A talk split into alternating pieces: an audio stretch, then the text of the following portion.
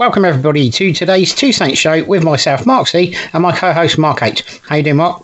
Yes, well, you know, I'm doing, I'm doing fine. I mean, obviously, doing a lot better than some of our Saints supporting fraternity. Um, oh yes. I mean, you know, all, all, all I want to say, Mark, is, is people, let's not start panicking just yet. In fact, in fact, let's not start panicking for a little while. Okay, you know, let's try and get some of our injured players back and then see where we'll go from there. But in the meantime, I hope that everybody's keeping safe and well and looking after each other. Yeah, totally echo those sentiments, Mark. Absolutely.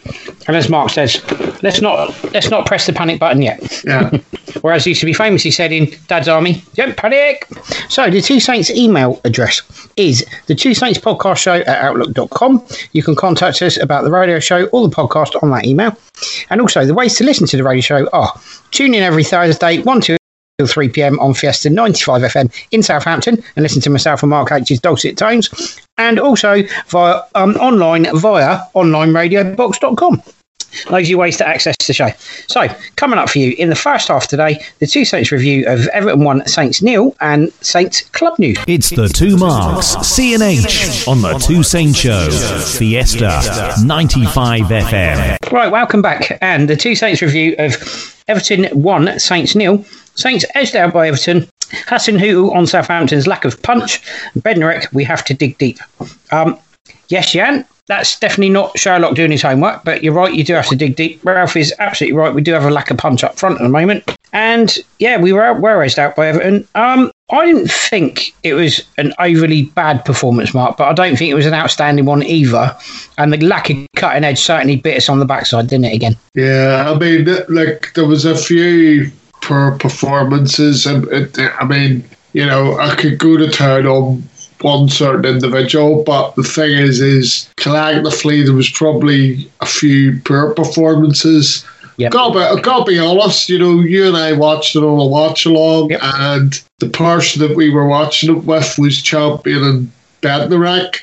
Yep. I actually managed to watch extended highlights, and he didn't actually do that bad compared to some of the people that were playing in their, let's say, Yeah. quote Yeah. unquote, natural positions. Um, I mean, all, all, of, all I would say is I felt that Salisu struggled a bit. Uh, Yep. Vestergaard struggled, and, Yep. and I think it shows them both both their stats. Yeah. Uh, Nathan Redmond, you know, you you've got to say, in much as he did the pass for the goal at Chelsea, you know, the last two games he struggled in terms of giving the ball away to the opposition, actually passing it to them. Um, Oh, absolutely.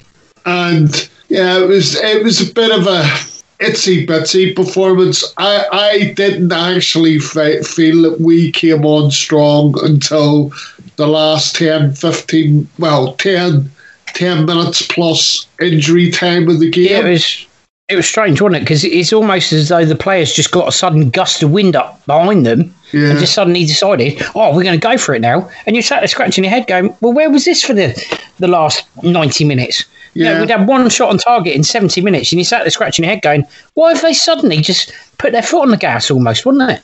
It was it was definitely a, it was definitely a Beatles or a or a U two helter skelter like you know what I mean Yeah. um for the last for the last ten minutes but the Yep. thing is is where where that where that wake up call came from I don't know because it was lying dormant for the first eighty minutes of the game you know and.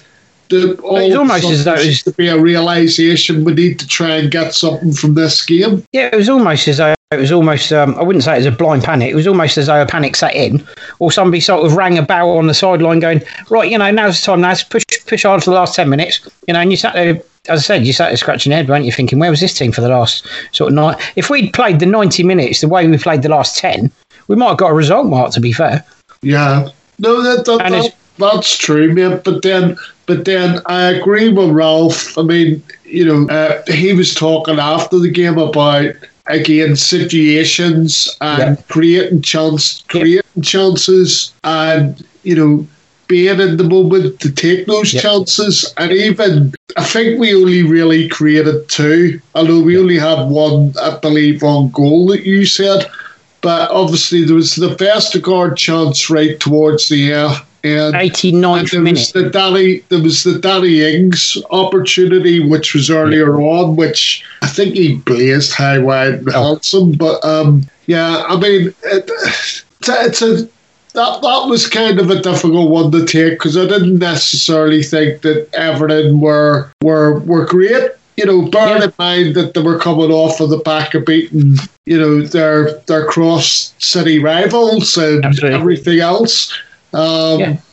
But uh, you know, I, I, I, you know, in hindsight, going into the game, I would have I would have taken a 1 0 defeat probably because of our record at Everton. But after watching the game and sort of seeing how strong we sort of came on in the last 10 minutes, I thought to myself, well, there were oppor- you know there was an opportunity there to get something from the game, but again we didn't grasp it, you know. And yeah. the other the other thing that I would have to say as well, in, in all honesty, is that um, for for me going forward, I, I, I don't think I want to see. Certainly, I don't think I want to see Ryan Bertrand sign a new contract. No. I've no. changed my mind about that, yep. and and also what what I think is more worrying for me is is that Che Adams and, and I'm an advocate, and I still will be an advocate of him, but he was fairly anonymous on Monday night for me. Yeah, know? no, um, Ryan Bertrand, I think it's it's it's ironic as well because both him and Danny Ings, Mark, it's interesting. I picked up on this a little bit. So Ryan and Danny still not signed new contracts, which the club have given them. They're both apparently happy to stay. I've got to be honest, their body language at the moment. I'm not saying they're not making any effort whatsoever, no, but their body language, their body language at the moment isn't telling me they're 100% on it. It's not telling me they're 100% at the races for whatever reason. It may be they're feeling tired or whatever. It may be they're feeling that their fitness is suffering, whatever. I don't really want to hear about that. From my point of view, watching it as a fan, their body language isn't telling me they're both fully up for the fight at the moment. And I'm not saying a relegation fight because God forbid I should use those words. Everyone's in meltdown already over that you know, a little bit of realism, everybody. I'd defy anybody to do any better than what Ralph Hassan, who's done with all the injuries and all the decisions that have gone against us and key players being out and whatever. I think he's done an absolute miracle, to be fair. But you do have to be accountable for your mistakes. And I think the players are the same. Players have to be held accountable for their mistakes. And for me at the moment, Ings and Bertrand are not 100% on it for whatever reason. And that's not good enough. I mean, and Danny Ings, if you want to move to another club, if you're Danny Ings, the only way you're going to get that is to play at the level you were playing at before. You need to get that level back, Danny, because mm-hmm. you're not getting to move elsewhere if you don't. not to a big club anyway. The the perception. It's all about perception. This, this is what the problem is for me. The yep. perception, rightly or wrongly, and, th- and this is how I see it, is is it's all about perception because they are not committed to the club, right? And like like you say, I'm not calling their professionalism into question, right? Me I'm sure they go out and they do what they can, but yep. because they haven't signed the contracts, you know, is there a little bit of I don't know holding back in reserve? Yeah. Because because I, I wouldn't say Danny Ings actually to be fair to Danny Ings, he doesn't look like he's coasting three games, right? No, I wouldn't Brian say sometimes I think, again, not coasting three games, no. but there is, I mean, there is the there is the school of thought of playing within yourself, Mark. Right? I would playing say within yourself. I would say when I when I look at it at the moment and want to watch the game, okay, Danny Ings is still putting himself around. He's still trying to close people down, but I would say Danny Ings at the moment is 90%. He's at about 90%. He's not at 100, he's at about 90%. Ryan Bertrand at the moment is at about 75. Ryan's playing at about 75% of what he's capable of.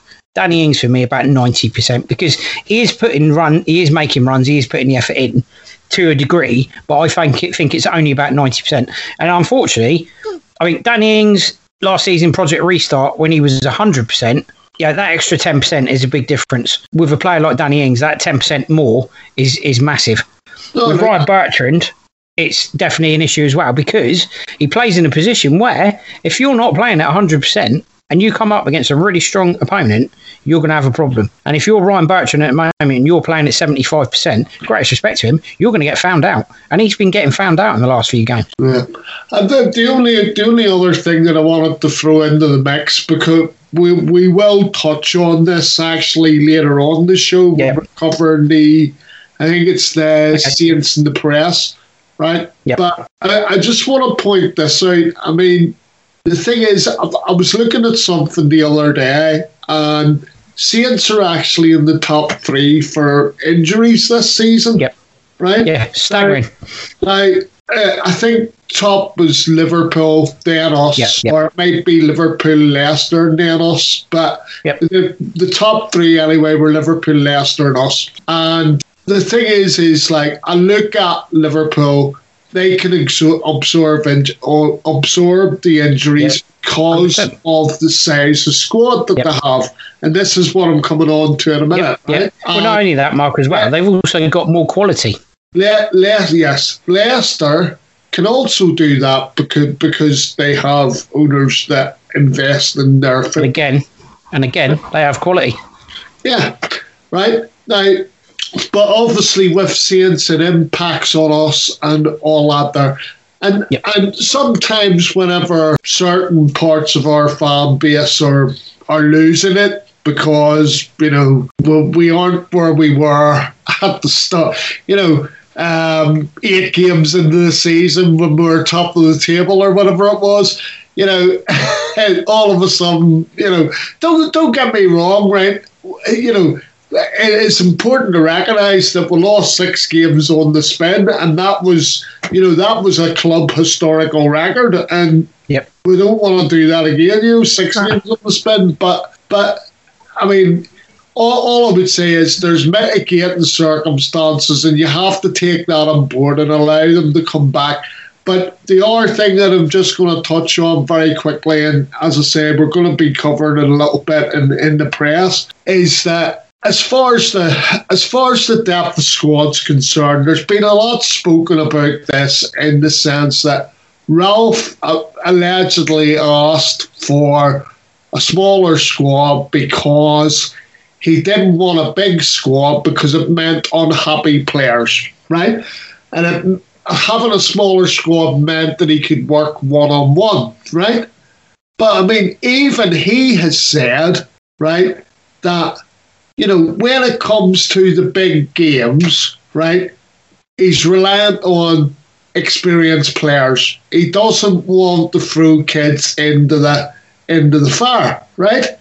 Now, and and this is something that he spoke about the other week, a couple of weeks ago, even right. And and it was misinterpreted in the same way that it was misinterpreted that he said he wanted a small squad. I think because part of that small squad statement was also appeasing the people who are running the football club because the club is not awash with money, right? Yep. And he and he knows he knows that even if he wanted to have a bigger squad, financially we don't have the money to do it. Well, for me, it, I've, I've, been. I've been championing this, Mark. I've been championing this right down the line from day one, saying Ralph's been misquoted on this, misunderstood on it. Nobody understood where he's coming from. I've had people absolutely battering him, saying, "Oh well, you know, careful what you wish for, Ralph. You wanted a small squad." Blah. I've made this point from day one. Ralph Hasenhüttl wanted a squad of eighteen to twenty players with quality. He didn't want a smaller Yes. squad with no quality, devoid of quality, full of youngsters. He wanted a squad with quality, but a smaller squad to enable him to work one to one players. And look at the players that have played under him that he's coached one to one. And I'll tell you something now, they've all improved. Ward Prowse has improved. Vestergaard has improved. Bednarek has improved. So many players in that team that have improved under Ralph Hasenhüttl's tutelage because he's been able to give them one to one. Kyle Walker Peters, fantastic impact he's made. Ralph's changed him as a player, definitely. He's a far better player than he was at Tottenham. And he was a good player at Tottenham. Yeah. And the proof's in the pudding. Ralph's been absolutely berated for wanting a smaller squad. He wanted a smaller squad, people with quality, not a smaller squad devoid of it. And if you look at the Saints squad as a whole, there's probably three, four players at the most that are top quality. The rest of them aren't. And that's the issue. And if you add into that all the injuries we've had, poor results, bad officiating, all sorts of different scenarios and different situations, and you're right, Mark, three, third or fourth in the table for the most injuries this season, I defy anybody to do the job anywhere near to what Ralph Hasenhüttl's done. The man is um, outstanding given what he's done under the circumstances, with both hands tied behind his back. Give him some credit, people, and stick by him. Getting rid of the manager at the moment is not the solution. Leave the guy alone. It's not his. It's not Ralph. Ralph's not the problem. There's, there's the other thing is, is uh, Mark, and I, you know, I'll finish on this point. Yeah. Right? Who there is nobody else out there currently available yep. that could replace yep. him. So yep. we can't even have that discussion. You know that that's not even a discussion. It's not only that. People are saying, get this person in, get that person in, get Benitez in, get this manager in, get that. Right. We need a manager that's not currently working, or we need a manager that's not currently with a club. Okay. And we need a manager that's not going to cost us any money. Because if Ralph goes, if they decide to sack Ralph, they've got to pay off his contract. Saints have no money, people. Without any money, you're not going to get another manager in, and you're not going to pay Ralph off. Ralph ain't going anywhere. All I want to say, Mark, is this, right? Yep that a very famous country and western singer used to sing the words "Stand by your man." Da, da, da. You know what I mean? And that's what Saints need to do at the minute. Saints supporters, I'm sure the board are really still behind them you know, I mean, the, people are trying to make news articles out of things, right? So yep. I was reading one yes yesterday, right, where you know, uh, Matt Le Tiss was asked to comment on the futures on the future of Ralph, right, and he just turned around and said, "As far as I'm concerned, you know, I haven't heard anything coming out of the club." Yep. And I just sort of sit there and I think, it's not even an article, is it? It's not even well, a is, article. People respect Matt Le Tissier. People that follow Saints respect Matt Le Tissier. Mark, quite a lot of them do anyway. Okay, he himself said Ralph's done a great job under the circumstances with no investment and no funds for buying players. Matt Le Tissier himself said that.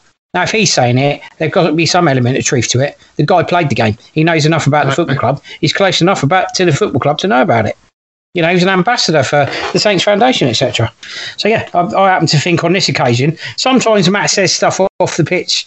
You know, not playing anymore. He says stuff sometimes that's a bit. Oh, you raise a bit of an eyebrow and think, Matt, just don't say that. but when it comes to the football side of things in Southampton Football Club, a lot of the time he does talk sense when it comes to situations like going on at the moment. So yeah, I agree with him on that one stand by your man. Absolutely right, Mark. Ralph's the man. He's not the problem. Look at other other issues going on at the club because that's where the issue lies. And for me, it's a psychological issue. It's the mentality of the players. They're very fragile and they're very brittle. And the second we go behind, they just can't hack the pressure. That's what I think. But anyway, that moves us on to the next section after we take a break. It's Mark C and Mark H. Mark my word, they're here with everything in the Two Saints Show. Right, welcome back, everybody. Saints Club news. Report Saints 1, Man United 2. Romeu ruled out for it's Premier League 2 report, sorry, Saints 1, Man United 2. Romeu ruled out for the remainder of the season. Oh, that's a big blow. Ramsay signs two year extension. Ings wins Sportsbet in goal of the month. Sportsbet.io goal of the month. Fault, I misread that uh, report blow for Southampton youngsters as injury news emerges, and all in this together, Hassan Hasenhüttl and Spacey Cow confirmed for the Southampton FC Foundation event. All in this together. So, starting with the Premier League Two report, Saints one, Man United two. Mark, um, narrow defeat. But another defeat on yeah. We're saying it again, aren't we? Every week we're saying this at moment. A narrow defeat at home. again. I've got I've got an analogy for you, Mark, believe it or oh. not, right? So so both both Manchester United and Southampton came up in the same season. Yep. So it was, forgive me because I'm losing track of time. It was the 1819 season when we came back up the uh, Premier League two, and obviously last season there was no promotion, no relegation. Yep. Right. And, and it would it would seem to me that while Manchester United have been able to push on in Premier League Two. We've sort of stayed at the level that we've been at from basically since we've been there. Um, and and I have to say that even though we're talking earlier in the season about Ralph going, you know, and speaking to the players on the pitch and saying to them there is a pathway, you know, if you're playing well enough, you know. I mean, there may be a few individuals that are playing well. We don't know because we're in the middle of lockdown and I can't go and see the games, unfortunately. Otherwise, I'd be reporting back to you every five minutes. Um, Although I will point out, Mark, before we go much further, just so everyone listening obviously wouldn't know about the game, wouldn't know about the background of it or anything like that. Just a little bit of background for yourself as well.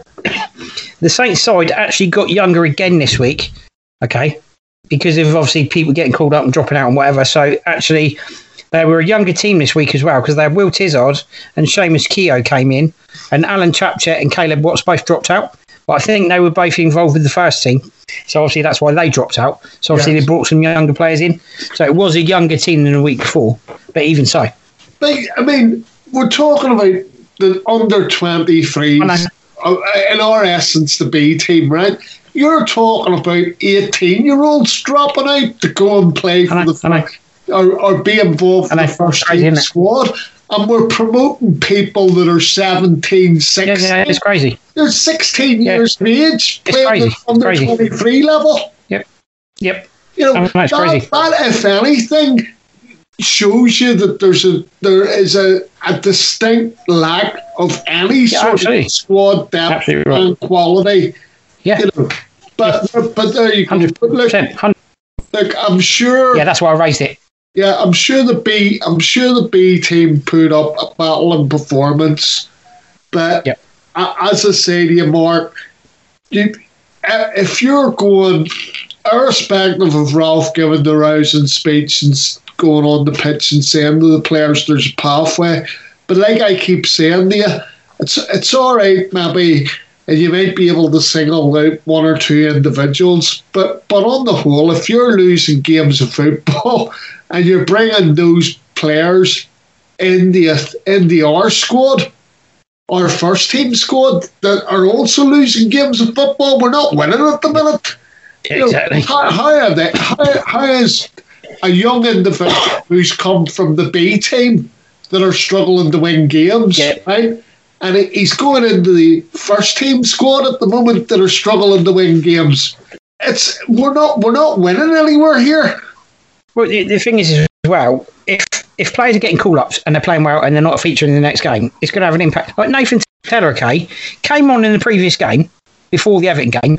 Pretty Yeah. good game. Doesn't even feature in the next game. Can't be good for your confidence. Alexandre Jankewitz comes on against Man United. Okay, makes a massive error, gets himself sent off. He's not even on for like a minute. I get that, but what? You're just not going to give him another chance now, Ralph? Just based on that? You had a rush of blood in a game against Man United of all the teams. What are you not going to involve him now? So I- I yeah, I do look at that and think, look, I'm not criticising Ralph for doing that, but yeah, I get why he did it. But is it any good for a young player's confidence when you bring them in and then you don't play them if they play well? I get, Okay, if they don't play well, get but it's a little bit like you think about when Theo Walcott went to the World Cup at whatever age he was, wasn't ready, but because he didn't play, it had a massive impact on the rest of his career, didn't it? Right, right. Listen, Mark. Right, I, I agree with some of the sentiment of what you just said. Okay, but to be to be fair, right, I get the I get the Nathan Tella thing. Okay, Yeah. but realistically, on Monday night, on Monday night, would I have played him or Jankewitz? No, I wouldn't. I would have went with experience, and this is what Ralph has been talking Yeah. about recently. Where I, Yeah, I understand do. I do, I do believe that given the current state that we're in, we need to go with the experience, as much experience as we can muster Agreed. in the first eleven. Um, Yeah. And, and the other thing is, is you know, in the current climate, I, I'm not saying that Jankewitz's career at Saints is over, but in the current No. climate at the moment, you can't give somebody an opportunity that lost their head 73 seconds. No, no, look, I mean, look. how, how many of us? I mean, I've, I've got to be honest about this one, Mark. Right? How many of us would have been sat there on Monday night with the prayer mats out, saying, please get the 74 seconds? At least I'll feel slightly more reassured. Look, I'm not. I'm not disagreeing with you on that. I'm just making the point. If you bring young players in and you don't play them, it has a negative effect on them. You know, people people complaining saying, "Oh, we sent Vokins out on loan, we sent Yan Valery out on loan." Guess what, everyone? They're not playing. That tells you something. If they can't get in a Championship team or a League One or a League Two team, does that not tell you they're not good enough for the Premier League? Or, or, or, You know, proof's in the pudding. Thing, the thing is, is Yan Valery is good enough, but he needed to, but he needs Yeah. to hold his confidence back up, right? Jake. Vokins one is definitely worrying because is he is he good at? I mean, if he if he is not getting even into the match day squad for Sunderland, right? Exactly. Alarm bells ring with me in terms of, you know, how, how is he perceived as being good enough for the Premier League? I get, I get that Saints want to play him when we're playing FA Cup or Yep. League Cup Yep. games against lower opposition. Yep. I get that. But he's gone to Sunderland in League One, and he, he should be playing more. I, I wouldn't say he starts every game. Surely he must be getting a look in somewhere down the line. Well- no, I think there are far more worrying things that are going to be developing at Saints as well. Because uh, guess what, people? Summer's coming, and guess who's coming back? Yeah, you heard it here first. We're going to be stuck with Wesley Hoedt again. I'm glad you didn't mention Michael Obafemi. Eh? Oh, not even going Anyway, there. moving on. Right. Kayne Ramsay has signed a new two-year contract extension, and in celebration of that, he managed to not get picked for the first team. Brilliant. Fantastic.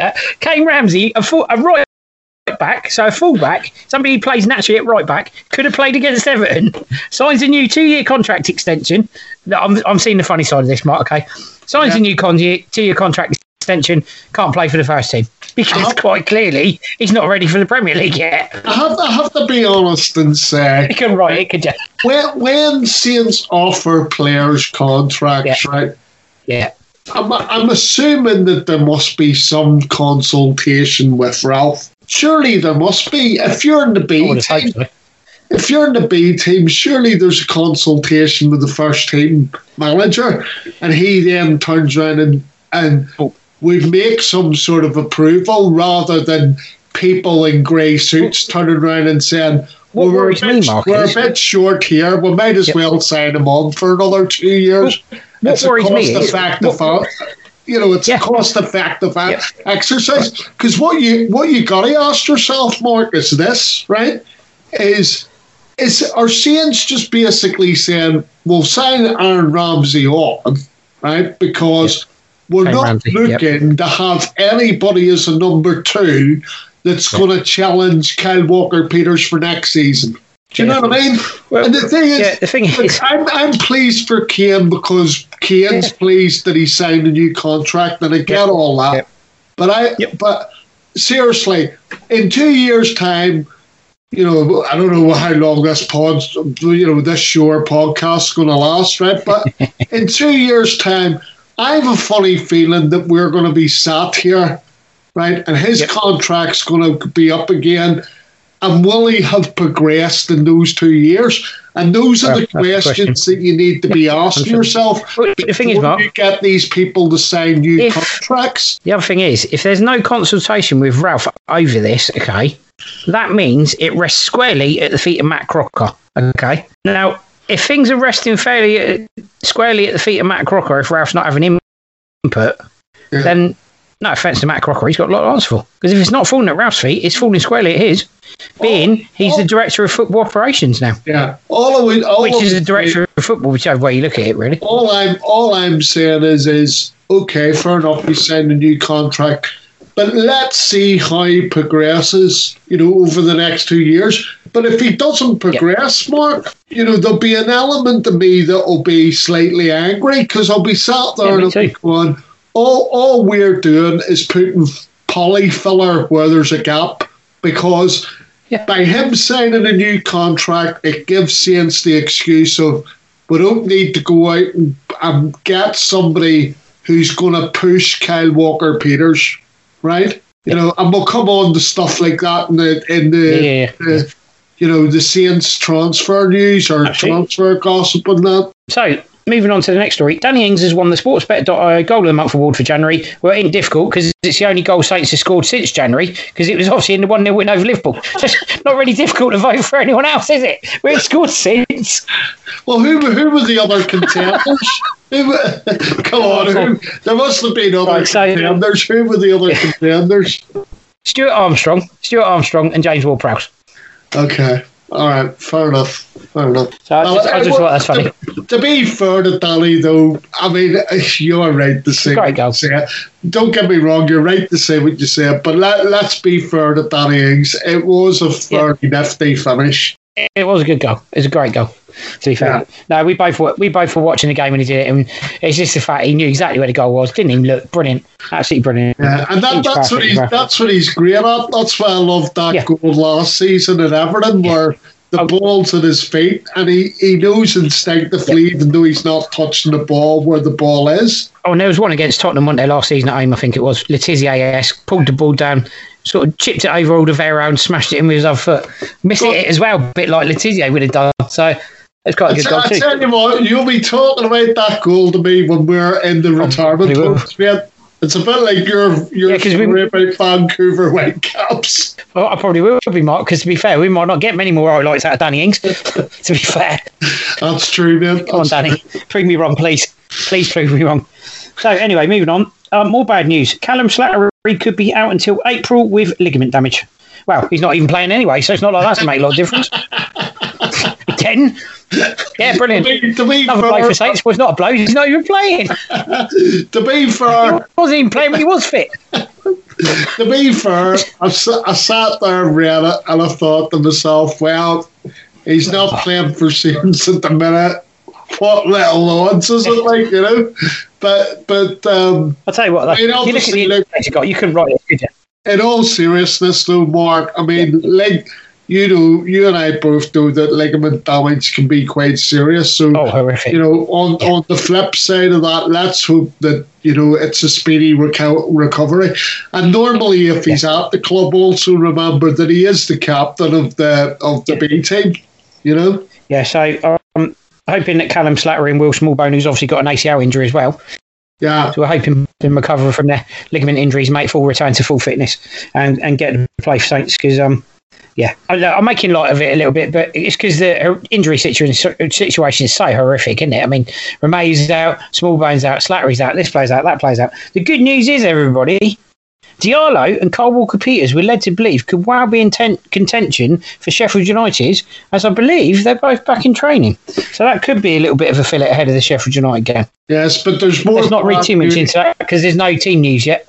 But there's more bad news in that, and you didn't. You obviously missed the article. Oriol Romeu out for the whole of the season. No, I did actually say Oh. that Romeu's out for the remainder of the season, which I was going to get to All once we right, finished sorry. talking about the situation with Callum Slattery. But yeah, the bad news is obviously another injury. Oriol Romeu out to the end of the season with a f- fracture mark. Yeah, I mean, is big the, the the thing is, is I, I just think there's going to be games towards the end of the season for me that would suit uh, Romeu's battling instincts, Yeah. right? Because Sheffield United is one of them. as we're not, yeah, and as we're not pushing the panic and button mark, and I refuse to do it till the, you know, even till the end of the season, right? But I think you and I both recognise that, you know, when we, when we, when you've got somebody who likes to get stuck in in the middle of the park, right, and you're you're battling against teams that have a never say die attitude and Sheffield United's one of those on Saturday, right? Oriol Romeu is definitely one of the troops that you want out on that pitch, you know, 100%. you know, on on Saturday, and for him to be missing. And there's other games, other key six. You know, I don't like using the expression, but there's other relevant games the our season, right? Yeah. Where you know that Oriol Romeu would have been one of the first names on the team sheet. 100%. Well, and, and for me, Sheffield United is definitely one of those games where he would be the first bloke you'd run out there. Oh, you'd want him in for the Sheffield United game, 100%. because Yeah. that that's one area you need to be strong against Sheffield United's midfield. Yeah. Because as you say, they just don't quit, and you need to have a strong midfield against them. And that's what we managed to do when last time we played them and beat them. Is because our midfield was quite strong. Our midfield performer, Yes. and you know, he was a key part of that. Anyway, yeah. So it's massive blow. Um, Ibrahim Diallo being back in training, obviously is fantastic news. Yes, Stepped in and did a fantastic job when he came in. That's great news. So if he can come back in and the form he was in before he got injured, great. But um, yeah, you never quite know they're going to come back when they've had an injury, do you? Anyway, No, exactly. moving on. All in this together, Saints Foundation's online event takes place on Thursday evening. So that'll be taking place tomorrow evening. Sorry, today, this evening. I do apologise. Get my days mixed up. So that'll be this evening. Very good. And Ralph Hasenhüttl and Marianne Spacey-Cale, the women's uh, coach manager, has been confirmed. They've both been confirmed to be joining a lineup of Saints legends. You can get your tickets for the event for just £25 on the Saints website. This is an online event. Tickets will be on sale until 6 pm on Thursday evening. All proceeds going towards the Saints Foundation and the work they do to transform lives in and around Southampton. Hasenhüttl and Spacey-Cale will be joining Kenzie Benali for a live Q&A at St Mary's, giving fans an insight into both Saints managers. They'll be joined by current players Danny Ings and James Ward-Prowse, as well as old favourites Matt Le Tissier, Franny Benali, Wayne Bridge, Terry Payne, James Beattie and Lawrie McMenemy. Fans could also win some incredible prizes on the night with a silent auction for exclusive Saints merchandise and unique experiences. And there's also a captain's raffle with a range of James Ward-Prowse memorabilia. So don't miss out on a memorable evening. Get your tickets today or tomorrow. Well, Or not, or not at all if Yeah. you're so inclined. so there we go. So that should be an interesting one. Um, yep. Yeah, I mean, I'm, I'm sure there's people who love the idea of having them in their own living room, sort of thing. They're Yep. all sat there on, on the sofa. But, you know, Yep. part of me, you know, I, obviously, as you know, I live in, uh, you know, palatial surroundings, Mark. You, can tell by, Yeah, absolutely. you know. Yeah, so- I can think of I can think of some of them that I'd like to be in my front room. I can think of others that I'd rather got out of my front room. To be fair. yeah. anyway, But- no, I'm joking. I do, I do. I, I am joking. So anyway, that brings us to the end of the Saints Club News section today. So we're going to take another break, and when we come back, it will be the second half. And coming up for you in the second half today, we're going to have other football news, Saints in the press and transfer gossip, and the two Saints preview of Sheffield United versus Saints, and the two Saints preview of Saints versus Man City. The Two Saints Show here on Fiesta FM. Tune in every Thursday for informative football chat and great tunes. Welcome back, everybody. So, we're going to move into other football news now. And we start with a very sad story. Glenn Roeder, former West Ham and Newcastle manager, has died at the age of 65 after a long illness, the League Managers Association has announced. Roeder, who was a defender during his playing days, began his managerial career with a spell in charge at Gillingham. He was also a coach in the England setup when Glenn Hoddle was manager. The LMA said it was very deeply saddened at his death after a long battle with a brain tumour. Roeder began his playing career at Leyton Orient before going on to represent QPR, Newcastle, Watford, and Gillingham. He captained QPR, in fact, in the 1982 FA Cup final, which his side lost to Tottenham in a replay, and to the old Second Division title in 1983. He was also part of the Newcastle team that achieved promotion from the Second Division in 1984. Alan Shearer paid tribute to him, saying he was just a brilliant person. A cultured defender as a player, he managed with his studious style and was always generous with his time and ideas, said LMA chairman Howard Wilkinson.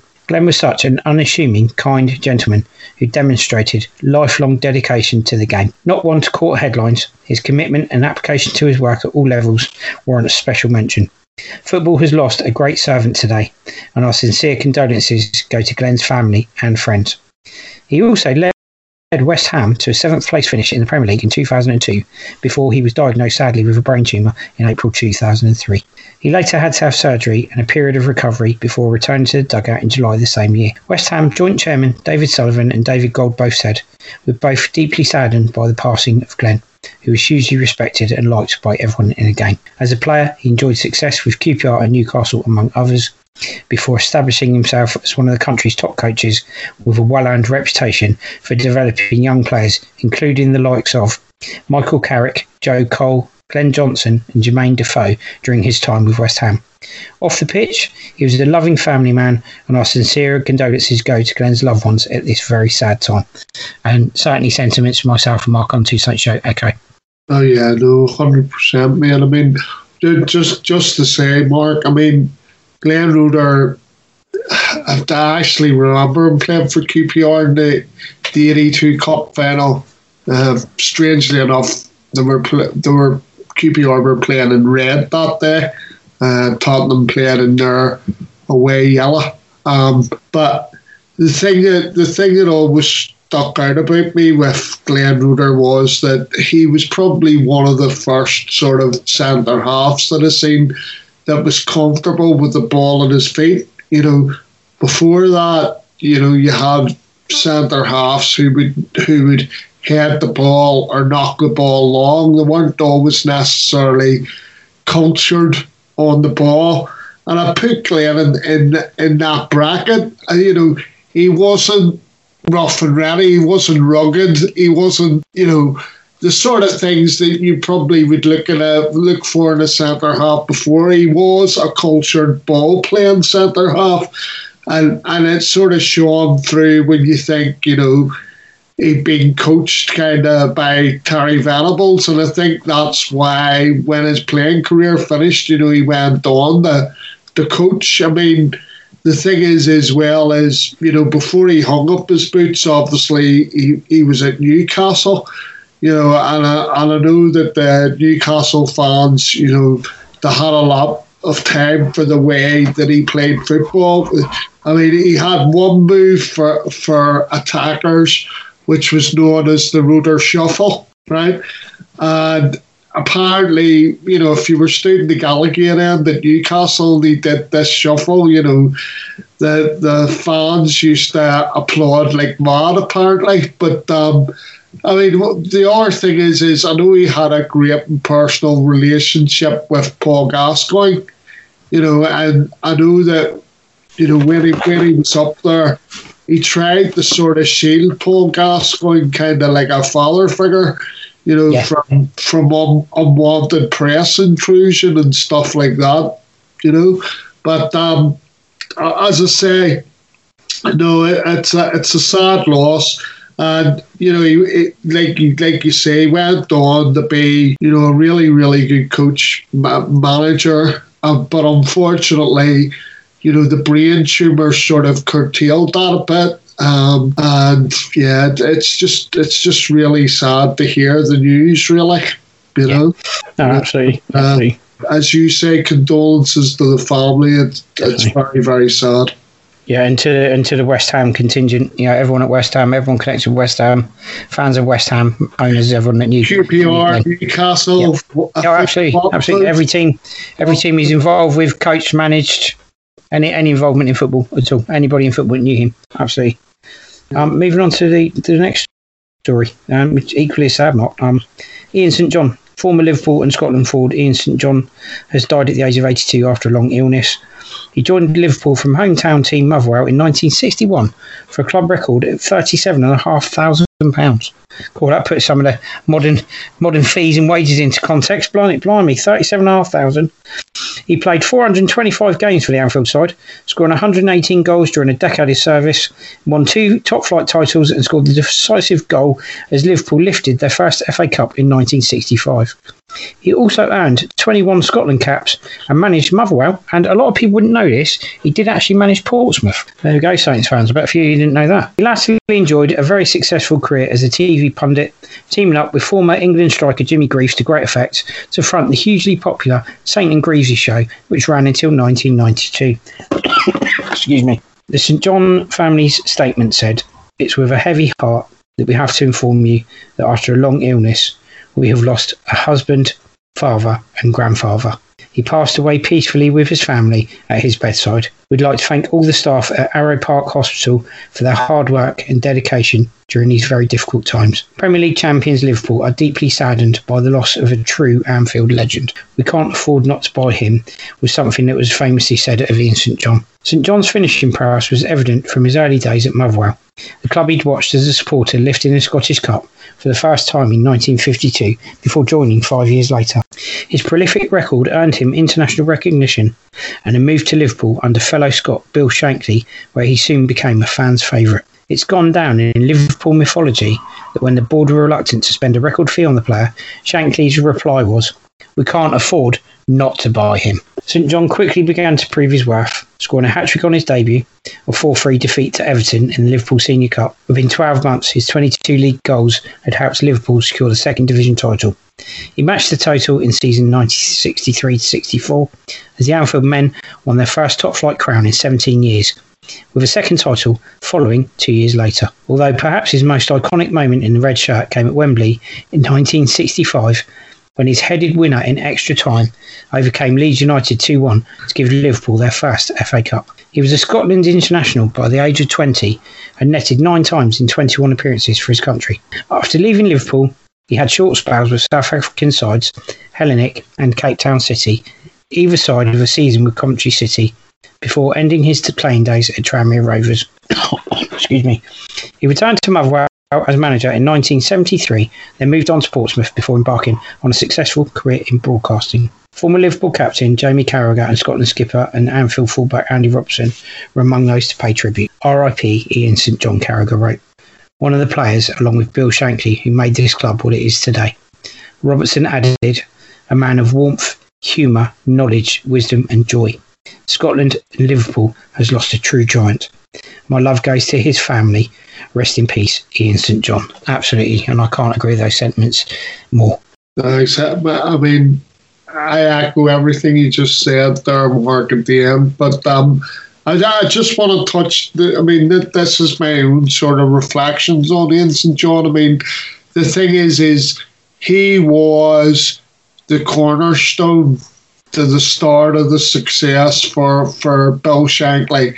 And you know, and you were right. I mean, I actually remember the quote whenever he said about, you know, when when the board balked at how much he actually was. Yeah. You know, uh, you know, Shankly's reply was, "We're not not to bring him in." And the thing is, is his relevance to that team because I have seen footage of obviously of the cup final go, yeah, the FA Cup. Right now, obviously won two league championships but what but what I was going to say was the analogy that I use with him, and I'm sorry if you're a younger sort of listener to the pod, right, is him moving to Liverpool to me was very, very much similar to when Kenny Dalglish moved to Liverpool. Yeah. Celtic, yeah. obviously, and St John made the move from Motherwell. Yeah. Yeah. Um, and I've got to say as well, I didn't. I've got to hold my hands up and say I didn't know he managed Portsmouth. I must have missed that. but, uh, well, can I just say to everyone? Can I just point out to everyone? Just while I remember, Mark, just point out to everyone while I remember, um, what I've just actually read out to you all was courtesy of Phil McNulty, the chief football writer for BBC Sport. It was an obituary he wrote in tribute to Ian St John, and obviously we've used that to put out on the show today.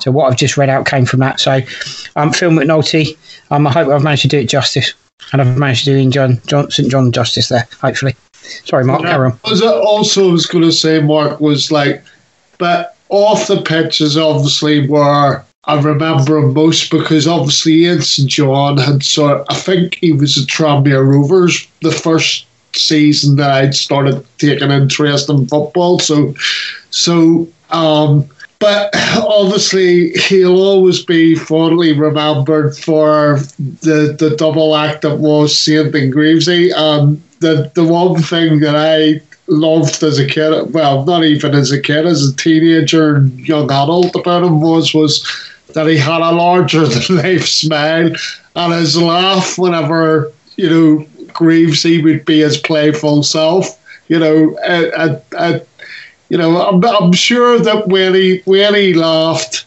you know, at any of the events, you know, that he would go to, I'm sure his laughter filled the room. You know, because uh, yeah, but uh, R.I.P. and St John definitely, and uh, the play, you know, football be a sadder place without these people. That's for sure. Yeah, uh, absolutely right. And I think the world is a, a, much sadder place for, for the number of people we've lost out of the game uh, over the last few years. So moving on to the next story. Years, the last twelve months. The last twelve months, last year. Well, it's been it's been two, three years, Mark. In fairness, if you look back over it, with former England players, etc. Yeah, it's, it's been two, three years. Twelve months has been horrific. Period. Been yeah. Well, we're, we're we're living in a horrendous period as it is, aren't we? So this just compounds it even more. Exactly. I think it magnifies so everything. On. It magnifies oh, everything as well, Mark. You know. Absolutely. And the last one of these stories, which is um, it's been quite a sad section of the show today, so we will get through this and then we'll move on to some other news as well. But I don't want to dumb this down at all and make make light, make light of it because it's not a light situation. So Peter Lorimer, Leeds United's record goal scorer, is battling a long-term illness in a hospice at the moment. The club have announced. The 74 year old former Scotland international scored 238 goals in 705 appearances for Leeds over two spells spanning 23 years. And anybody that ever mentions Leeds would immediately mention Peter Lorimer, to be fair. He won two league titles, the FA Cup and League Cup with Leeds under legendary manager Don Revie. Yeah, what a great team that was under Don Revie, Mark. Fantastic times for them. In a statement, Leeds asked for privacy for Lorimer's wife, Sue, and family. The Premier League side also thanked fans across the world for their wonderful messages of support. He won 21 caps for Scotland, played in all three of the matches at the 1974 World Cup, scoring in the 2 0 win against Zaire.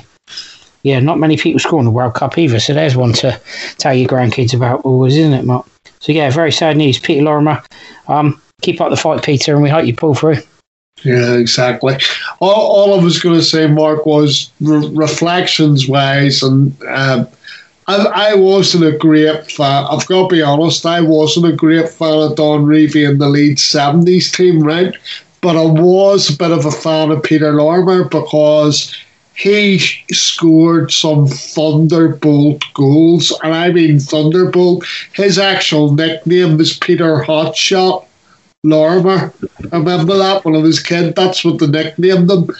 And you know, he was one of those. He was one of those players that when the ball was struck, it's dead struck, and it, it some of some of his goals. I mean, the balls just used to sear into the back of the net. You know. Um, so yeah, that, that's what you know that there's some kind of recovery for him. You know. Um, yeah. But it, but it's very sad news, mate.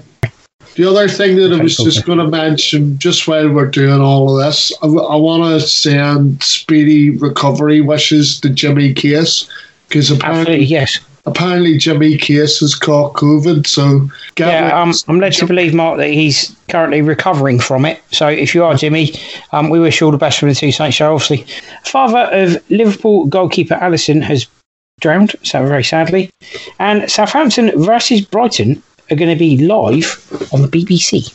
Liverpool goalkeeper Alisson Becker's father, Jose Agostinho Becker, has died aged 57 in Brazil. Local police inspector Doroteo Macedo Fio said Becker drowned at a dam near his holiday home in Lavras do Sul. I'd like to thank everyone for the messages and tributes to my beloved father, Alisson said on Twitter. Our family feels loved by everyone. Liverpool said they're also deeply saddened by the death and asked for privacy for Alisson and his family. Thoughts of everyone at the club are with Alisson and the Becker family at this incredibly sad time and difficult time, Premier League champions tweeted. His former club Internacional, as well as fellow Brazilian side Fluminense, where his brother plays, have also expressed their sadness. His teammates Adrian and Virgil van Dijk both expressed their support on Instagram, the former writing, We're all with you, Hermano. Manchester United goalkeeper David De Gea also posted his condolences. Yeah, I mean, it's um, you know, to lose, to lose a parent in those sort of circumstances where basically gone out for a swim. And obviously we don't we don't know what's happened, but he, he's drowned. Um, very, very sad. But uh, yeah, unfortunately, these things happen in life, my friend. Southampton's Premier League game against Brighton on Sunday, the 14th of March, will be shown live on BBC One, iPlayer, and the BBC Sports website. And the game kicks off at 12 pm Greenwich Mean Time. What, another 12 o'clock kick-off on a Sunday? yeah, the, the, the, thing is. The day of normal kickoffs is long gone, Mark. It's probably it's probably good news for Mike because he doesn't like the Sunday kickoffs because it interferes with his Sunday with the misses. So there, there's a chance that we may have to be watching that one on the BBC rather than. Yeah, I was going to say we don't like Sundays either. it means we don't get a watch along. yeah, exactly. But um, no, I mean it's look, it's good. It's good news for the Saints fans out there. Hopefully, it's good news for the people that don't have Sky don't have BT in their homes, like, you know? Yeah, absolutely. Let's hope it's a corking game of football, eh? Absolutely, yeah. Well, let's hope we get as good a result as we did last time we played them. And Moussa Djenepo scored that absolutely stunning goal on his debut. Wouldn't that be uh, So, moving on now to managerial appointments. And Sheffield Wednesday have named Darren Moore as their new manager. Ipswich Town have appointed Paul Cook as manager. And Leyton Orient have named Jobi McAnuff interim boss. Sorry, Mark, over to you. Right, Sheffield so, Wednesday yeah, named so Darren Moore as manager. Those three in a nutshell. Basically, Darren Moore, strange one because Darren Moore has been fairly successful in his recruitment at Doncaster. They're in the playoffs at the moment, and and it just baffled me that he decided to take the Sheffield Wednesday job. Now, while Sheffield Wednesday's a, a huge club, right, they've got probably a lot more resources than Doncaster Rovers. You know, there is the, an analogy at the minute, Mark, because Sheffield Wednesday are second from bottom in the championship, whereas obviously Doncaster's in the playoff places in League One. So Doncaster could be basically bypassing Sheffield Wednesday at the end of the season, them going up to the championship right. and Sheffield Wednesday going down back down into League One again. And and um you know, and I, am just wondering whether Darren Moore has made the right move. I I get that it's a higher profile club and there's probably greater resources, but I actually thought that he was building something pretty good at Doncaster. But uh, but obviously he feels that he can go in and and and lift you know Sheffield Wednesday to their former glories. Yep, and um, talking of managers and former glories, um, Paul Cook been appointed as manager of Ipswich Town. Yeah, I mean, I think it's an interesting. He's done the rounds a bit, hasn't he? Well, Paul Cook, Paul Cook's been off. I've got, I've got to be honest. He's been out since Wigan, right? He decided at the end of last season to leave Wigan. You know, and the defer Tuesday, I mean, done everything that he could. Um, you know, and obviously he was looking for the move on in his mar- managerial career, which kind of is fair enough. Um, but I, the thing is, is he's took his time over this. Mark apparently he had quite a few offers in the summer, in terms of jobs that were offered to him and they were turned down, or he probably didn't feel it was the right move for him. So it'd be interesting to see because I'd, I'd say that Ipswich is a fairly high profile appointment for him compared to probably some of the other jobs that he was being linked with and probably offered. Um, so it'd be interesting to see how he goes. Obviously, he, he he's been appointed on the back of uh, Paul Lambert. Um, I think I think Paul Cook was actually, is actually was actually in as part of the backroom staff. Um, a few weeks ago, so obviously now he's been elevated to manager. Um, degree of sympathy for Paul Lambert because obviously he had COVID as well, and but I think he'd reached the end of the line with Ipswich. I mean, the the the fans particularly weren't happy in what they were seeing, and in fact, there was a there was a quote from uh, Mick Mills, Axians player who who does the summarising on the on the radio, you know, and he even remarked that you know Ipswich were in a pretty low and sad place at the minute. So hopefully, you know, with the appointment of the new manager, it can galvanise. But the ironic thing about they actually sacked uh, Paul Jewell on the Saturday, and it was off of the back of winning to a two-one win. You know, and I thought to myself, la, uh, you know, Alan Pardew, you know, winning four 0 at Bristol Rovers, and yet we still sacked them. Yeah, that turned out to be quite a uh, turned out to be quite a result for him, didn't it? That four 0 Anyway, so um, the last one is Leyton Orient name McAnuff as interim boss. Yeah, I mean, uh, look, the the thing that's sort of interesting from this point of view is obviously he's one of the elder statesmen in terms of players at Leyton Orient, and uh, it's, a, it's an interesting appointment. I mean, it's a good it's a good. Uh, chance for Jobi to sort of cut his cut his cloth in the management game. Obviously, it's something that he's he's wanted to get involved in. Um, and look, I wish him all the best. I mean, you know, when, when I lived up in London, I mean, Leyton Orient was one of my local clubs, so hopefully, you know, he can he can do good a good job for them. I mean, I think the end of the day for Leyton Orient, it's all about making sure that they're consolidated in League Two for for this season, and then maybe see where they go, you know, from next season. But basically, making sure that they stay in the league's the main game, like you know. But good luck, Jody McAnuff. I mean, he, I always thought he was a decent footballer. I mean, I remember when he was playing for Reading, and I think he even had spells at West Ham and Watford. But I remember him particularly at Reading, and you certainly he's a good player, and hopefully he'll prove to be a good player manager for Orient. Right. Yeah, that's right. So, right, moving on to other football headlines. So, we've got um, World Cup 2030 bid backed by government. Jiangsu FC Chinese football in chaos as Super League champions cease operations immediately. So, um, yeah, I should think there's a few Saints fans starting to sweat a little bit now as well, Mark, on that one. So, World Cup 2030 bid backed by the government. So, yeah, uh, UK and Republic of Ireland associations back the UK government support for the bid. Boris Johnson says it's the right time for the UK and Republic of Ireland to launch a joint bid to host the 2030 World Cup. They will reportedly pledge 2.8 million to kickstart the process in Wednesday's budget. Well, that's generous of them. Yeah, I think one of one of the things that interested me about this story, Mark, was the fact that I, I they also at the same time have offered uh, UEFA right the opportunity for to have the Euro Championships this summer in England, yep. right, Correct. or in, Brit- in Britain, sorry, right. And one of one of the stadiums that they've actually spoken about hosting some of the games is St Mary's. So it got me it got me thinking along the lines of, you know, on the back of if the Euros was to be played here this summer, right?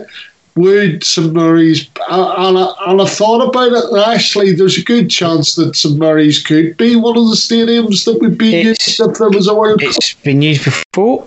Um, I've seen Wayne Bridge play at St Mary's for England. I've seen James Beattie play there for England. Um, we've seen the women's team there play there. We've seen other World Cup players playing there and World Cup teams playing there. So, yeah, why not? Yeah, exactly. Well, wouldn't happen? You know, it's happened before. So, uh, Finger, fingers, cro- fingers crossed. Fingers Absolutely. Crossed. Wouldn't that be nice? Bit of international football at St Mary's. Not like we're like to see any from Saints anytime soon. anyway, reigning Chinese Super League champions Jiangsu FC have ceased operations three months after winning their first league title. The club's owners Suning also own Inter Milan. Jiangsu is hoping to find new backers. Yeah, yeah I think Inter Milan fans are probably thinking, don't pull out. All I'm, all I'm going to say about this, right, is get your yep. head around this one, right? So, yep. so th- this the, this is the owners right, yep. of the Chinese Super League Championship, yep. are champions, right? Yep. And they have pulled the plug yep. on that club. They've absolutely pulled the plug. Yep, overnight. Right? And but they haven't pulled the plug on the other club that they own, which is Inter Milan. Yep. Right? Now, explain something to me, Mark, right? Like I'm absolutely stupid here, right? But I, I thought we couldn't get money out of China right? And yet, and yet, they're obviously putting all their resources in the Inter Milan. So the Chinese government can't be that happy because they're encouraging they're encouraging all their people to withdraw from international sport and concentrate on domestic stuff and keep it in the, in China, keeping their money in China. So the Nanjing-based retailer, one of China's biggest, um, which also owns Italian Serie A club Inter Milan, earlier in February said it intended to focus on core businesses, leaving non-retail assets at risk. Those assets include Jiangsu FC, but also also potentially include Inter Milan because they own them as well. But it is an interesting one, and yeah, for me, they're just putting their money out of that and putting it into Inter Milan. The, the, the point from my point of view, and this is yep. more from a Saints point of view, is they've pulled the plug on their domestic champions, right? Yep. You know, and and the Chinese government has been encouraging people to keep their money in China, right? And they don't want to go and go and invest in sports clubs, which was yep. one of the biggest problems with with Mr. Gao, right? but it's clear that they, the, the, as owners of Inter Milan, they can they can get their money out of the country. They must right. be able to because they've already yep. said that their focus is on Inter Milan. Exactly. And obviously not on the domestic champions who are now folded as a football club. Exactly. So, what what do you believe? You know what I mean? What what do you actually believe? You know all exactly. this nonsense about oh he can't get his money out of the country. Yeah. You know. Yep. No, exactly. Exactly. Yeah, it's an interesting one, and yeah, as I said, I but think a lot of people's ears probably went doing when they heard it. But there we go. But it's bizarre. It makes me it think to myself: how, has the bottom actually fallen out of the Chinese league? yeah. And they won't be play, they won't be paying the kind of wages that oh. they have been previously because clubs are you know, going to the wall or they're deciding to put their focus elsewhere. Well, I mean, obviously, there's more kudos in being the owners okay. of Inter Milan than, well, than being the you know the manager or the owners of the domestic champions in China. Well, if that's the case, Mark, I would say that Graziano Pellè left China at just about the right time. and he knows it. And he knows yeah, it. exactly. There you go. Grass isn't always greener, but in that occasion it was, definitely. Yeah. So the grass is certainly greener in. It's a lot thicker. Your the grass is certainly a lot greener in Juventus, isn't it? It's yeah. a lot cleaner. It's a lot. It's a lot um greener in in Italy. Sorry. Anyway, that brings us to the end of that section for the show for today. So we're going to take another break, and when we come back, we're going to be doing Saints in the press and transfer gossip. It's the two marks CNH on the Two Saint Show, Fiesta 95 FM. Welcome back, everybody. So Saints in the press. Ralph Hasenhüttl warns Southampton over current lack of squad depth and quality. Ralph Hasenhüttl saying Ralph Hasenhüttl saying injury hit Southampton can't rely on youngsters. I think that is. I'm sorry, the headline didn't come up then for some reason. Uh, you can be sure the Saints will stave off a relegation fight. How Ralph Hasenhüttl says. Uh, you can be sure we'll find the way out. Is what he said. PSV regret Tadic coin throw incident. Jan Bednarek urges Southampton to show courage. Ralph Hasenhüttl provides encouraging injury update on Diallo Org. Peters, but Walcott is set for another month out. There's your first lot, Mark. Ralph Hasenhüttl warns Saints over current lack of squad depth and quality. Right. So basically, I don't know where we're going to go with this really because we spoke about it earlier in the pod. Really. Yeah. Uh, it, it was just where he had been kind of misquoted as well, or or he feels like he's been misquoted because we've, we've touched on it. It's basically you know, he, he's more or less saying that he did want a small squad and he did want quality within yep. the small squad. But the, yep. the thing is, it's yep. like, you know, as as we've just mentioned, you know, he's talking about he wanted players of quality and he didn't want to be delving into the youngsters as much. Yep. And I, and, I, I, and I, I did think at the start of the season that that was what he was driving at more than yep, what people. You know, this quote about you know he wanted yep. to work with a small co- a small squad and everything else. You know, so yeah, I'm with you 100. percent Yeah, 100. percent So, um, yeah, Ralph Hasenhüttl obviously off the back of that warned that Saints can't rely on young youngsters. Yeah, absolutely right. Can't rely on youth on that one. I agree with him on that one. He's also said we can be sure we'll find a way out. He's confident Saints will pull clear. PSV regret Tadic calling for instant. Yeah, and Bednarek urging Saints to show more courage. And Ralph provides you an update on Diallo. We actually spoke about the fact those two are back in contention, but obviously looks yeah. like Walcott's out for a bit longer. Yeah, I mean, just just on the, you know, he's confident that he found a way out. Um, I mean, yep. all I'm gonna all I'm gonna say is I'm confident that we'll find find a way out. The Bednarek article was more to do with him turning. It, it was kind of a rallying cry that it was, it was you know, yep. In terms of Saints, you know, they needed to have strong minds and strong hearts to get themselves out of the current malaise. And, and it's true, you know, they need to show a bit of fortitude and, and you know, to get out of the current impasse that they're in. Um, and, and it, you know, obviously we're all concerned that we're, you know, they're not, they're not showing, they're showing a, a weak kind of mentality, really. Um, you know, in, in the sense that probably confidence is a little bit on the floor. You know, I don't, I don't want to be too much of a doom and gloom, but but I yep. do think that you know, as I, as I keep saying on the pod and in the on the show, you know, as long as as long as people are coming back and we're getting back up to some sort of strength, then yes, I do, I do think that we'll put it together. Yeah. Yep, absolutely I agree with that. Theo Walcott out for longer, Mark. Diallo Walker Peters fit. That's great. Good news, isn't it? Yeah, no, it's excellent news, man. I mean, it's just it's just good news all around. I mean, hopefully, absolutely. The thing is, is you wonder because you do wonder that they're going to be forced into coming in on Saturday, uh, you know, because we don't have any yep. other options really, and it's a question yep. of whether they're going to be ready or not. Um, Yep. And what I don't want to see is obviously them breaking down again or picking up an, another right. injury because then it yep. sets them back another few weeks. But we'll just have to wait and That's see right. what happens. Yep. And we'll move on to the Saints transfer gossip section. Stoke City boss transfer claim regarding Southampton man played down after report reveals that some break clause. This is Angus Gunn.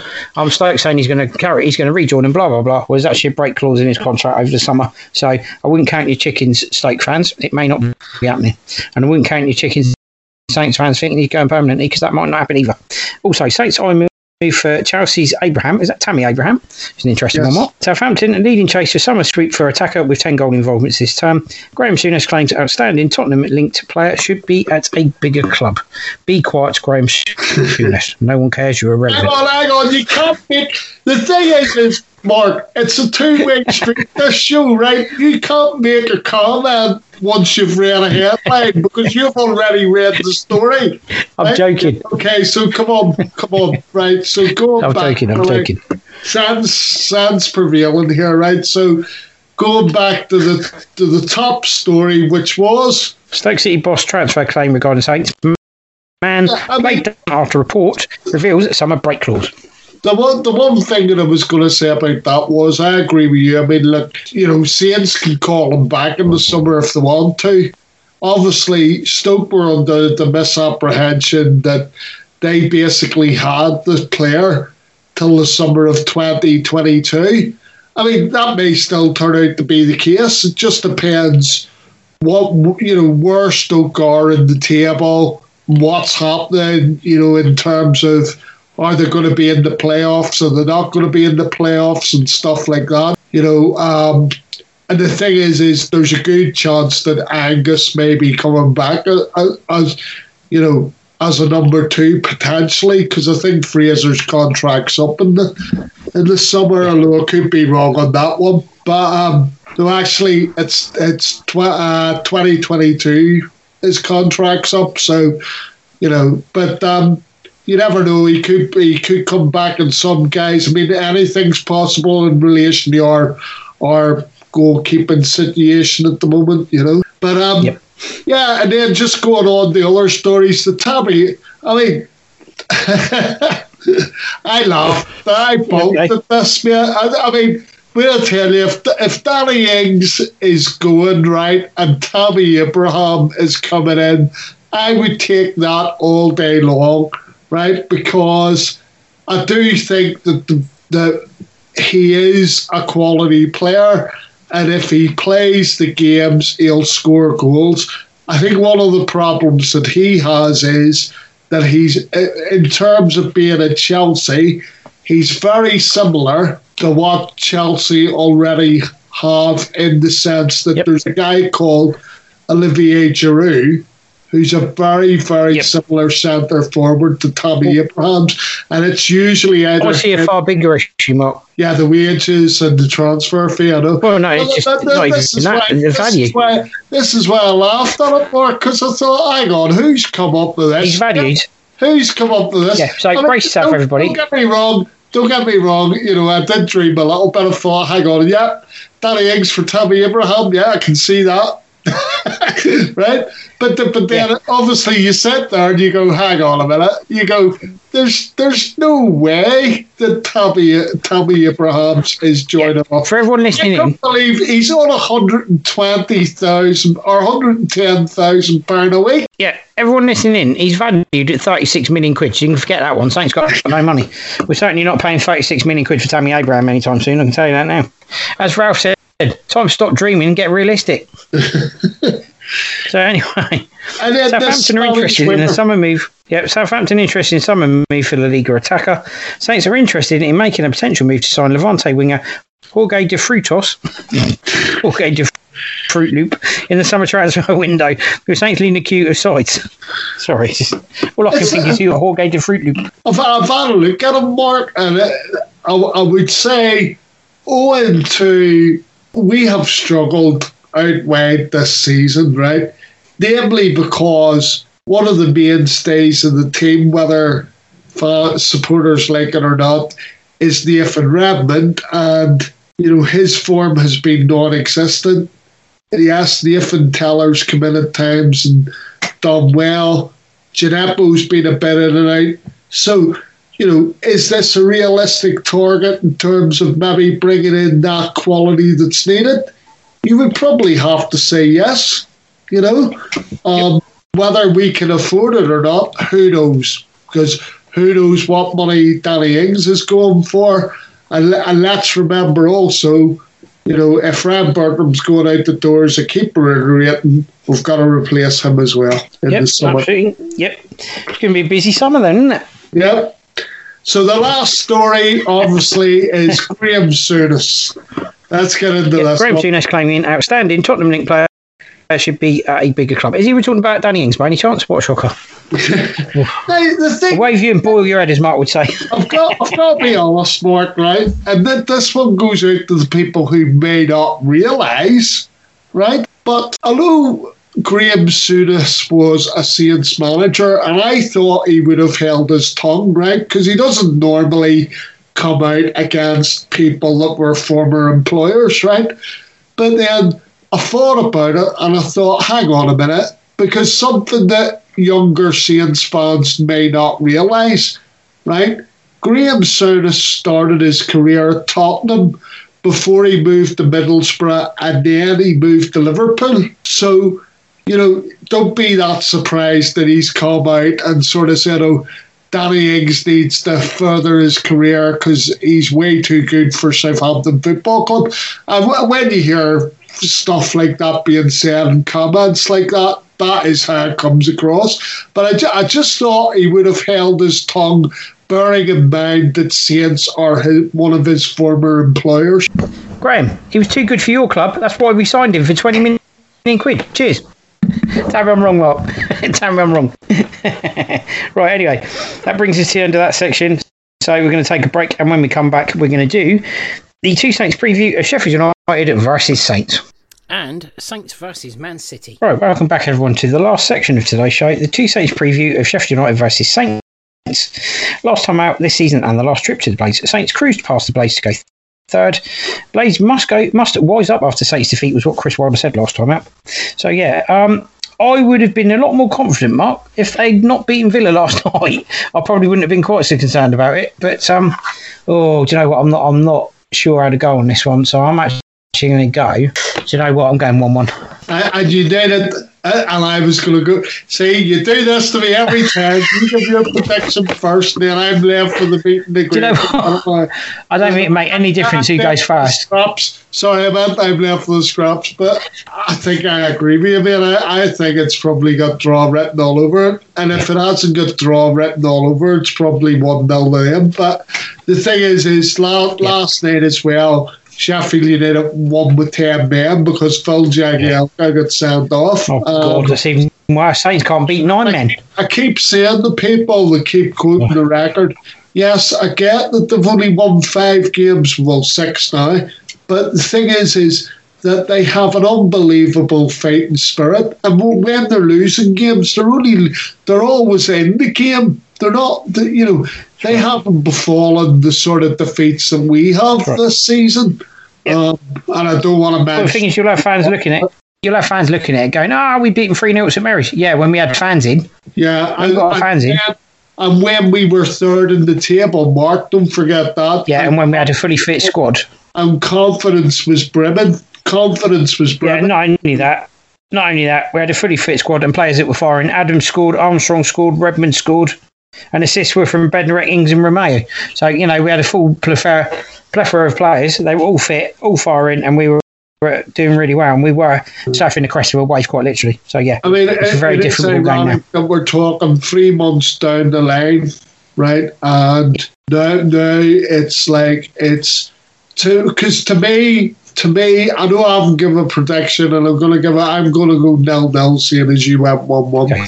But all, all I'll say from my point of view, right, it's a must not lose. It's not a must not win. Yep. It's a must not lose. Correct. You know, because I, yep. I, I just think at the end of the day, we, we need to target, yes, we need to target points on the road against teams that we come up against. And that, and to me, that's not losing. That's all about yep. not losing, right? And then with the home games, with the home games that you look at that are winnable, it's about winning your home games, with yeah, the winnable games, you know. And and on the road, it's about picking up the points that you know, I'm not I'm not losing games of football that you're not expect, you know, that hopefully you're not expecting to lose. Absolutely. And as I also said to you, for anybody else who remembers, Nigel Atkins, I believe it was, famously said words along the lines of football is just as much about psychology as it is about effort and skill, pretty much. And I'd sort of certainly agree with that. I believe it was something along those lines that Nigel said. And um, I happen to agree with him. And I think there is a psychological Yes, and, and you've got to try and take some hope in that, and you've got to try yeah, and take some hope in. Hopefully, Diallo and Walker Peters are playing, Absolutely. but also you'd be yes. saying within that, hopefully that they are fit to play, and it's not Saints running the risk. Yeah, you know, that, that that's the thing. But uh, you know, let, let's hope that we can nick a win from somewhere but it, it all this nonsense about oh we should be able to turn over Sheffield United because of their record, and I've heard that on a lot of podcasts this week. Do you know what? If it's it, not it going to be as straightforward as that. It's not going to be as. All I'm going to say, Mark, is all I'm going to say is right. If it comes to it, I don't care about pretty football. I don't care how many much possession we've got. I don't care how many times we want to knock the ball backwards, sideways, whatever. Let's get a win and let's do it the ugly way if we have to. But let's get the three points. I don't care about pretty football. No offense to Ralph. Don't care about pretty football. Get a result. If you have to play ugly football to do it, play ugly football. We need a result. We need to turn the corner. Play ugly football if you have to. Uh, like I don't care. record, like you said off the record, a lot of a lot of what goes on in football in terms of on the pitch, you know, it's in the head with the footballers, right? And like and as that I said, says, now is the time for strong minds and strong hearts. And you know, well, as I said to you, get the job done. We should go on with the players, and hopefully we'll be able to, as, as Jan Bednarek says, man up a bit, show some courage, get the three points. Right, coming up now, the Two Saints preview of Saints versus Man City. And in the fixtures last season, we had 19th December 2020, we had Southampton nil, Man City one, and in the reverse fixture, it was 2 1 to City, unfortunately. An early goal from Southampton. I think it was James Ward Prowse. Kyle Walker Peters um, did very well. Man City Saints. Um, I think this is a tough one, very tough ask, um, given our injuries and everything else. But if we can get as close to a full strength team as possible and they're up for it, we can give anyone a game. But my worry is the psychology at the club at the moment and the players' mentality. My concern is the second we go behind at the moment or get any sort of negative, we seem to just fold and just collapse worse than the England batting order.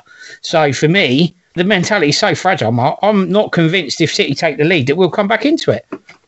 I like the analogy there, Mark. Very good. But um, key to kind of even trying to predict this result would be what happens you know, on Saturday. Yeah, absolutely. Sheffield United.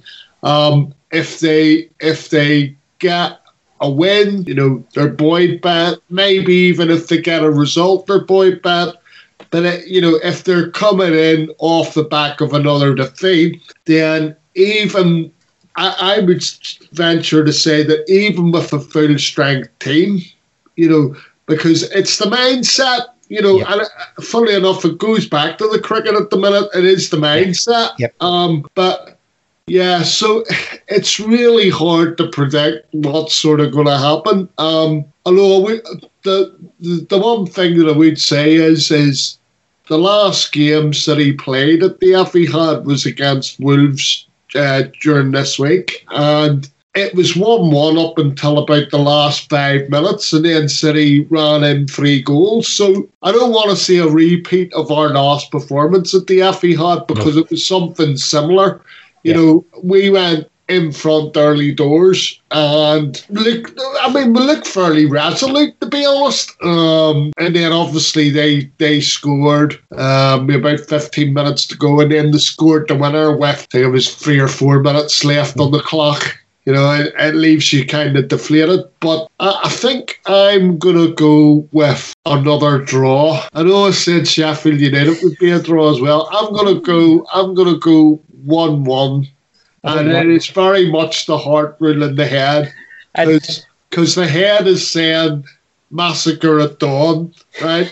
Whereas whereas the heart is very much saying let's squeeze something out of it. Anyway, but all joking aside, I just look. I just want to see a performance for ninety minutes, committed performance. If they play with commitment and they play with energy and they play with passion, they give it the full effort for ninety minutes. And we just lose because Man City are a better team and play better on the day. Can't argue with that. I think you know when Saints are on it, when their when their mindset's right and they've got a fully fit team and they're up for it, they can beat anybody. I don't really care how we play against Sheffield United. I don't care if we play ugly.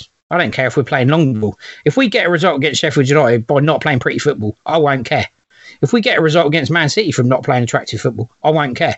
If if having 20% possession and actually winning the game means we'll win the game, fantastic rather than 78% possession and going down 3 1, to be fair. It's funny, it's funny you should mention that, but any time that we've actually won a game, we've had less possession. There you go. The games where we've had more possession, just, we've ended up losing. I get, what I was gonna what I was gonna say, Mark, was was I mean, I'm trying to be optimistic because yeah, me, too. me the recent performances haven't been yeah, too absolutely. bad. Absolutely. I mean, I think one of the problems with the Everton game was we conceded fairly early on, and obviously that rocked us back in the heels a bit. Yeah, you know, as, as I said, we only really started playing football in the last 15 minutes, yeah. which although it was disappointing.